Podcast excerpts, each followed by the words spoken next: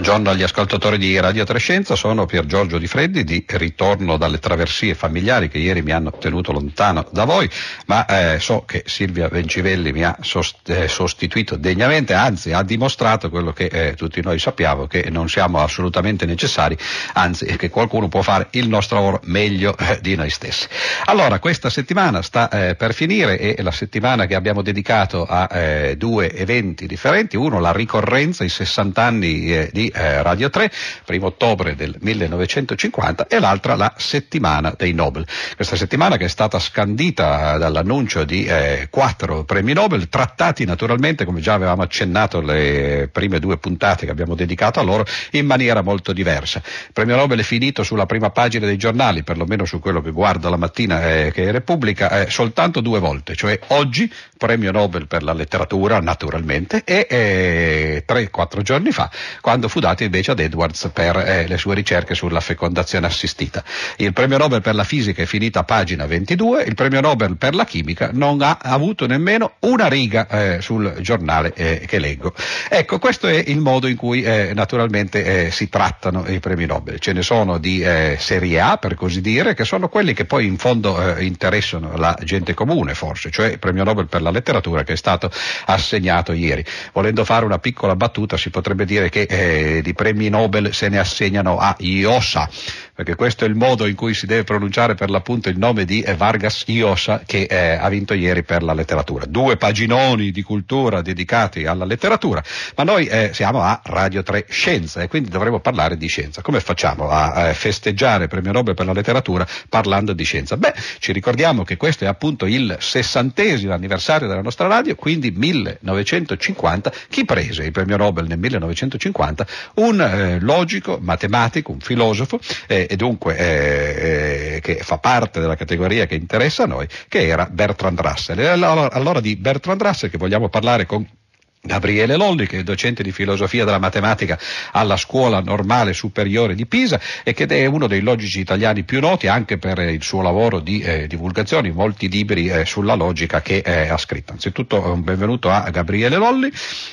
Sono qui, sal- buongiorno a tutti. Ecco, e eh, allora cominciamo a parlare di eh, questo nostro padre putativo, diciamo così, dico nostro perché sono anch'io un logico collega di Lolli da tanti anni, e eh, che cosa ha fatto Russell? La cosa forse è presto detta, cioè ha scritto 100 libri, ha avuto quattro mogli, ha preso il premio Nobel per la, la letteratura, eccetera. Però di questi 100 libri forse eh, potremmo raccontarne qualcuno che eh, può interessare di più un pubblico eh, come quello dei nostri ascoltatori. Qual è stato ad esempio il libro che a te eh, ha segnato di più la vita di Bertrand Russell? Guarda, io credo di averli letti tutti, ah. perché, perché, non solo scrive bene, il Nobel per la letteratura secondo me è stato eh, assolutamente meritato, ma eh, non solo scrive bene, ma è anche un maestro eh, di etica, direi, per, per, il coraggio delle sue posizioni, a cui arrivava poi liberandosi dalla, dalla gabbia di un'educazione, una tradizione aristocratica. Ma, a parte questo, anche naturalmente i lavori, gli scritti, i libri di logica sono, sono, stati, sono stati, tra i miei primi, eh, i miei primi studi. Ehm, forse quel, quello che più mi ha, mi ha colpito eh, di, di, questa sua attività è eh, tutta la fase dei primi anni, anni 10, anzi anni 0 del Novecento, dal 1900 al 1908, quando lui ha fatto uno sforzo titanico per costruire un sistema di logica che evitasse le contraddizioni.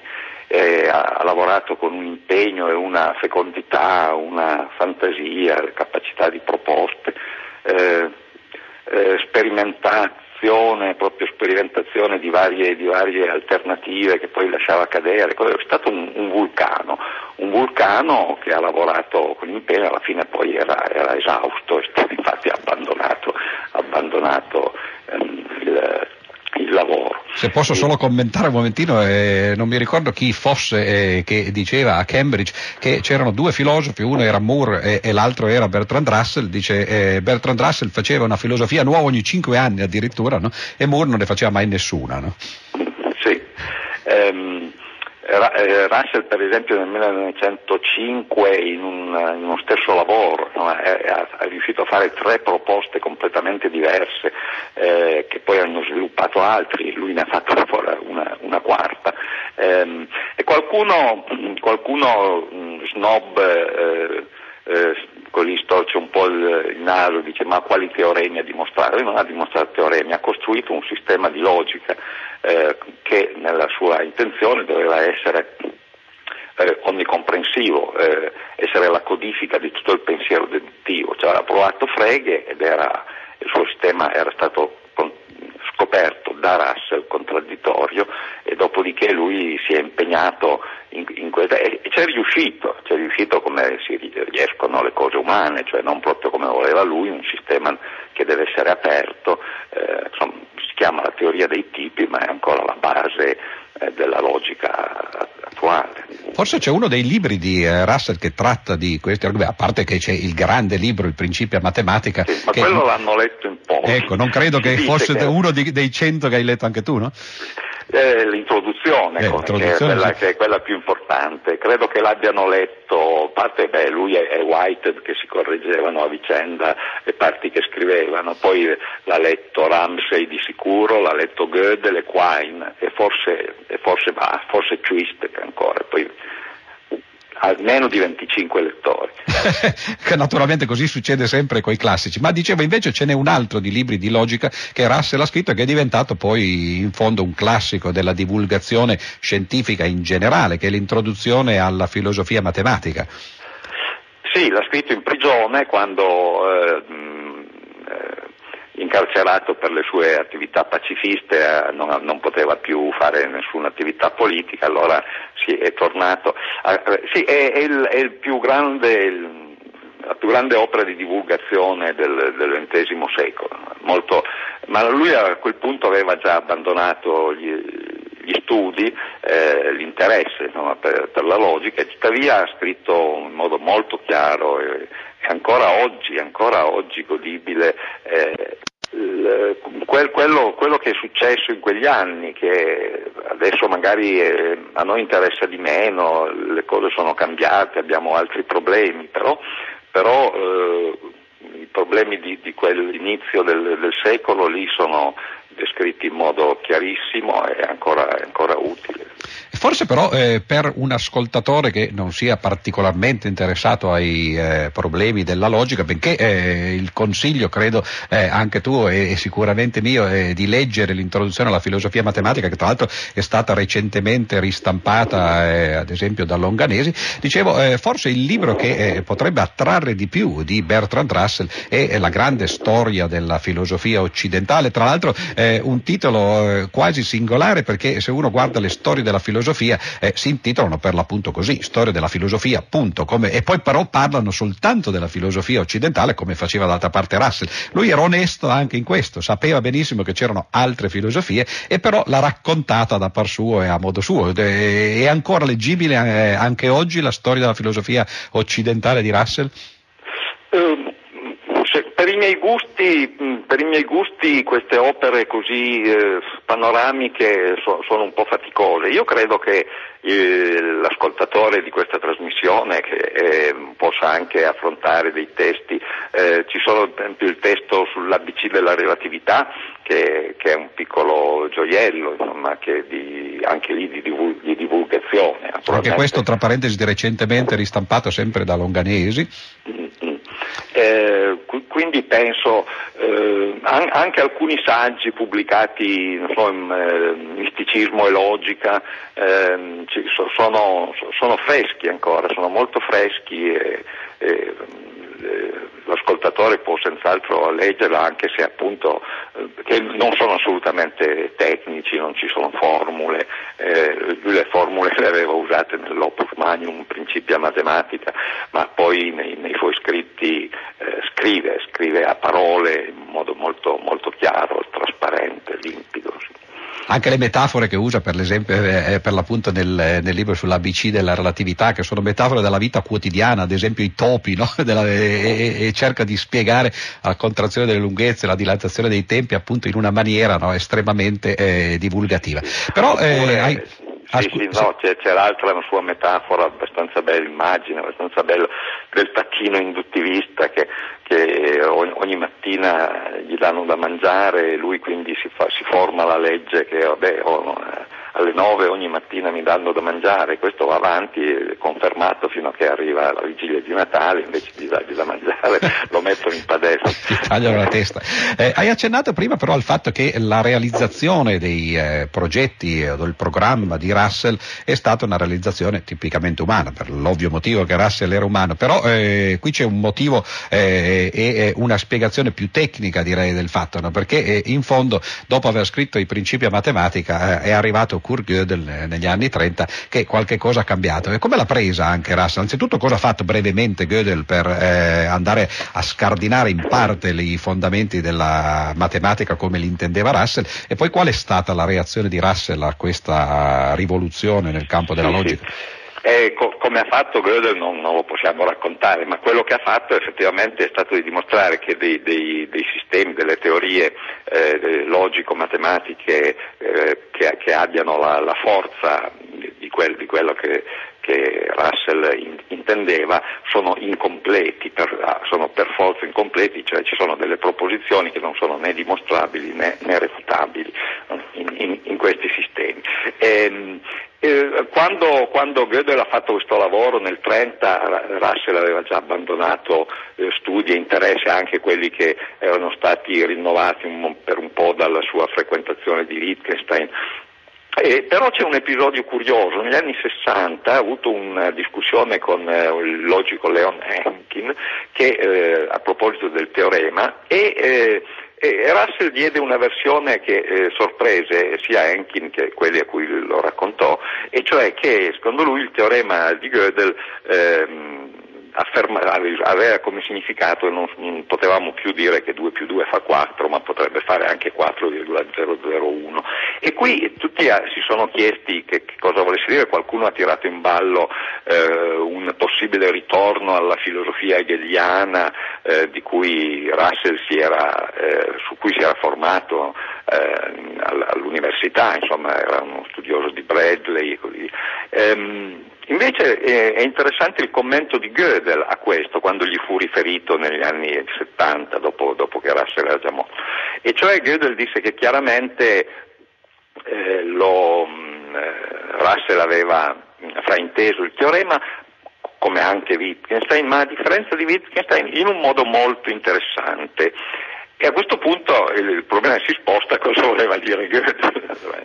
Probabilmente voleva dire che eh, caduta l'idea di dare un fondamento logico assoluto alla matematica, quello che restava era un fondamento empirico eh, e quindi eh, completamente diverso, completamente rovesciato il sogno, il sogno di 70 anni prima. Forse era però un po' di diplomazia da parte di Gödel di fronte a un mostro sacro naturalmente della logica perché in fondo sì, quella lettera eh, dimostra che probabilmente Russell non aveva capito e forse nemmeno letto il teorema di Gödel. Tra l'altro hai citato Aurora Wittgenstein, forse possiamo dire anche due parole così tangenzialmente sul fatto che anche Wittgenstein in realtà eh, in maniera ancora più imbarazzante perché lui ne scrisse parecchio, fece molte osservazioni, forse non destinate alla pubblicazione, però i fraintendimenti che, che, che Wittgenstein fece di questo teorema di Gödel Gödel sono ancora peggiori di quelli di Russell. Sì, sono peggiori e, e anche nel giudizio di Gödel che proprio non, non lo poteva soffrire. No? Infatti... Eh, mentre aveva grande rispetto, grande rispetto per Russell, ma eh, giustamente perché Russell ha, ha davvero eh, fatto, costruito, messo una pietra miliare nella storia del pensiero con, con il suo sistema di logica. E, appunto laddove Frege non era riuscito, lui è, è riuscito e, e, ha lasciato questa, questa, eredità che poi naturalmente adesso è stata modificata, variata, eh, completata, ma senza, senza questo senza questo lavoro di Russell la storia del pensiero sarebbe stata diversa. Ecco, finora abbiamo parlato dell'apporto di Russell alla filosofia della matematica, poi però lui per molti anni, per decenni e per, e per decine di libri si dedicò alla filosofia più in generale, filosofia, teoria della conoscenza e cose collegate. Lì mi sembra forse che il suo pensiero sia un po' più passato, no? Sì, anche perché anche in questo caso mh, lui, lui non, non, aveva scrupolo a cambiare idea. Ora, mentre nella ricerca scientifica, diciamo così, eh, cambiare idea, fare delle prove diverse è, è positivo e, fecondo, eh, in campo filosofico lascia, lascia, qualche dubbio e quindi lui prima appunto ha sostenuto del, de, de, delle tesi sulla su, su, sulla diciamo, metafisiche, sulla, eh, su, su, quelli che sono i mattoni dell'universo, le classi, i concetti, eh, poi, poi ha, ha, ha, avuto diverse idee sul tipo di conoscenza che abbiamo, ha inventato la forma di conoscenza by acquaintance, eh, insomma anche lui ha, esplorato, non è che, non è che facesse, facesse queste proposte eh, così, seguendo, seguendo delle, dei ghiribizzi della sua mente. Ha fatto diverse proposte, eh, nessuna però molto soddisfacente in questo campo. Invece però nel campo della filosofia analitica eh, ha lasciato una traccia, campo della filosofia su tutta la teoria delle descrizioni, eh, cosa, come si fa a parlare dell'attuale re di Francia, per esempio, si possono dire delle, delle delle cose sensate, sul fare delle, delle affermazioni sensate, eh, e, e, che però non si riferiscono a nulla, no?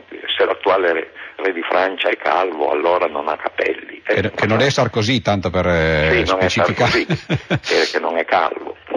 Tra l'altro ecco, eh, eh, si comincia a vedere che eh, allargando un po' eh, lo sguardo su eh, questo grande pensatore, effettivamente i campi che ha coperto sono innumerevoli. Eh, il premio Nobel gli è stato dato per la letteratura, come abbiamo ricordato, nel 1950, appunto nel sessantesimo anniversario di questa radio anche, e, o meglio 60 anni fa, nello stesso momento in cui la radio ha cominciato a, trasmettere, però forse sarebbe stato anche sensato e addirittura più sensato magari dargli il premio Nobel per la pace. Tra l'altro colgo l'occasione per dire che il Nobel per la pace di quest'anno è appena stato assegnato a Liu Xiaobo, che è un eh, cinese eh, dissidente e subito dopo di noi Radio Tremondo ne eh, parlerà in maniera più diffusa. Però eh, le, eh, l'aspetto politico, diciamo così, sì, eh, di Russell è stato Nobel importante. per la pace nel... Sì, sì, sì, credo sì. che ci fosse fin dagli inizi, sì, sì. Uh-huh.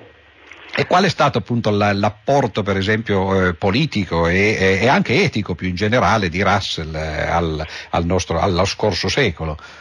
Oh, um, Russell ha, è stato molto attento all'esperienza comunista, ha viaggiato in Cina in Unione Sovietica, uh, ha dato dei giudizi molto negativi, si è si è rivolto di più e ha studiato e ha scritto sulla socialdemocrazia, sul penale socialdemocratico, poi più in generale, più in generale eh, il suo nome è legato all'attività pacifista, sia per la prima guerra mondiale che nella seconda, dove nonostante lui abbia assunto posizioni diverse, cioè eh, astensionista nella prima invece no nella seconda, tuttavia poi subito dopo, nel, durante la, la, guerra fredda, eh, ha ancora partecipato alle, alle, alle mh, proteste antinucleari, eh, è stato un esponente del pensiero libertario, si potrebbe, si potrebbe dire. Sì. Eh, si possono ricordare sì, i famosi sit-in a Trafalgar Square eh, negli certo. anni 60, il tribunale Russell che porta naturalmente il suo nome e che ha eh, giudicato eh, di fronte a, a, una giuria fatta soltanto di intellettuali naturalmente ma molto prestigiosi, alcuni di quelli che eh, Russell stesso considerava dei veri e propri crimini di guerra, per esempio gli americani in Vietnam, ma non soltanto in Brasile che poi ha continuato per tanti anni. Bene, eh, naturalmente Russell, come si è capito, è, è, un personaggio estremamente poliedrico, premiato col premio Nobel per la letteratura, ma come abbiamo detto no, semplicemente è stato un riconoscimento a eh, questa sua poliedrica attività.